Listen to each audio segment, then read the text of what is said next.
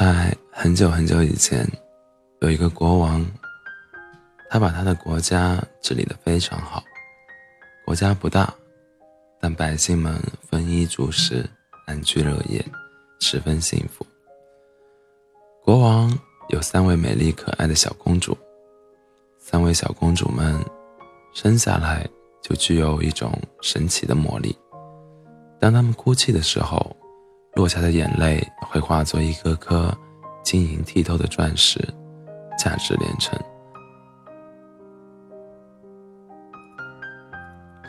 有一天，国王发觉自己年事已高，自己的国家还没有人可以托付，公主们也没人照顾，于是昭告天下：众所周知，我有三位公主，她们每个人。都拥有举世无双的美貌，而且他们的眼泪可以化作昂贵的钻石。一个月后，我将为他们召集所有优秀的男人，让他们挑选自己心仪的丈夫。被选中的人将有机会继承我的国家和财富。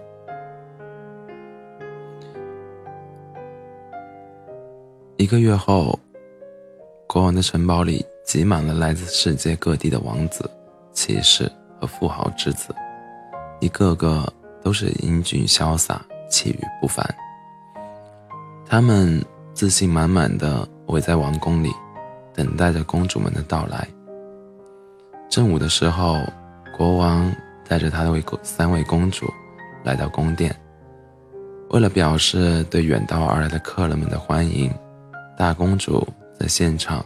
为众人唱了一首歌，嗓嗓音清澈，犹如天籁，就跟我一样，是吗？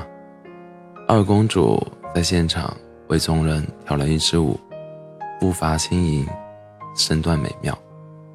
而最年幼的小公主对着众人浅浅一笑，就躲在国王的身后，再也不敢出来了。国王尴尬地解释道：“请大家不要介意。”小公主自生下生下来后就没有说过话，而且很怕生人。为了博取公主们的青睐，大家纷纷展示了自己的长处，有的当场写诗作画送给大公主，有的围绕公主表演剑法和马术，有的拿出世间少有的奇珍异宝献给小公主。大公主和二公主都很开心，也渐渐有了自己的决定。只有小公主静静的依依然躲在国王的身后。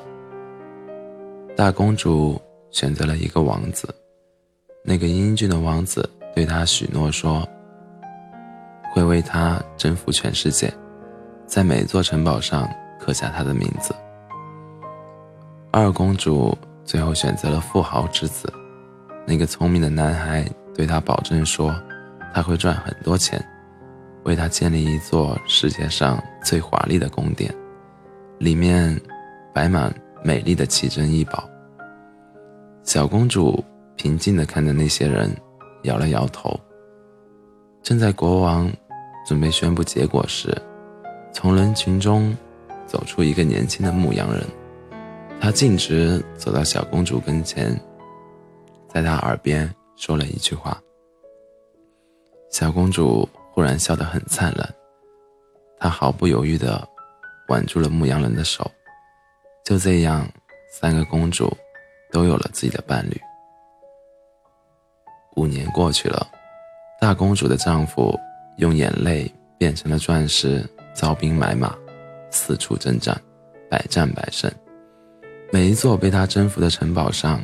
真的全都刻上了大公主的名字，大公主的名字变得家喻户晓。她觉得自己很幸福。二公主的丈夫用眼泪变成的钻石作为成本，生意越做越大。当然，生意做得很大之后，也就不再需要钻石了。他不愧是商人之子，简直……是天生的商人，很快就累积了海量的财富。虽然还没有建造出世界上最豪华的宫殿，但是二公主也已经很心满意足了。她觉得自己很幸福。小公主自从那天跟着牧羊人离开国王的城堡，就开始周游世界。后来，他们找到一个山清水秀的世外桃源，就定居了下来。牧羊人花了半个月的时间，用木头和稻草搭建了一个大房子，又做了很多家具。他们在房子的后面种了很多蔬菜。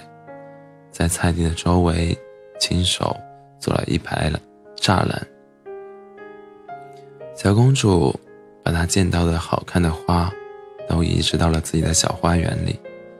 虽然不知道这些小野花叫什么名字，可每天看到它们就会很开心。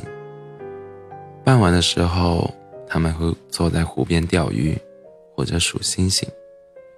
他们一直很穷。但是，他们生活的非常开心。小公主渐渐的开始开口说话，他只对牧羊人一个人说，什么都说。天上的云彩啊，河里的鱼啊，树上的鸟窝啊，头上的蝴蝶啊，一天到晚叽叽喳喳说个不停。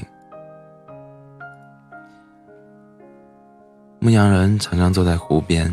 安静的听他讲故事，一直到小公主讲着讲着累得睡着了，把她抱回房间。哎，你们觉得他把她抱回房间会干嘛？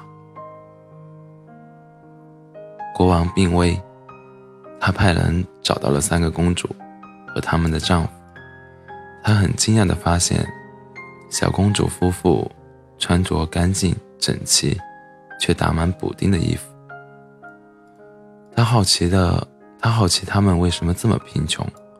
要知道，小公主随便一滴眼泪就足够买一家衣服店。牧羊人说：“因为我从来不让她哭泣。”国王立刻决定把王位传给牧羊人。也许每个人对于幸福都有自己的理解，答案从来都。不是绝对的，但是只有牧羊人懂得什么是珍惜。国王为小公主：“当年牧羊人跟你说了什么话？”小公主说：“他在耳我耳边说，即使你的眼泪可以化作最昂贵的钻石，我宁愿贫困潦倒一生，也不许你哭。最珍贵的眼泪。”不是能化作钻石的眼泪，而是不会落下的眼泪。因为珍惜你的人，不会让你哭。想睡觉的话，到此为止；想减肥的话，往下看。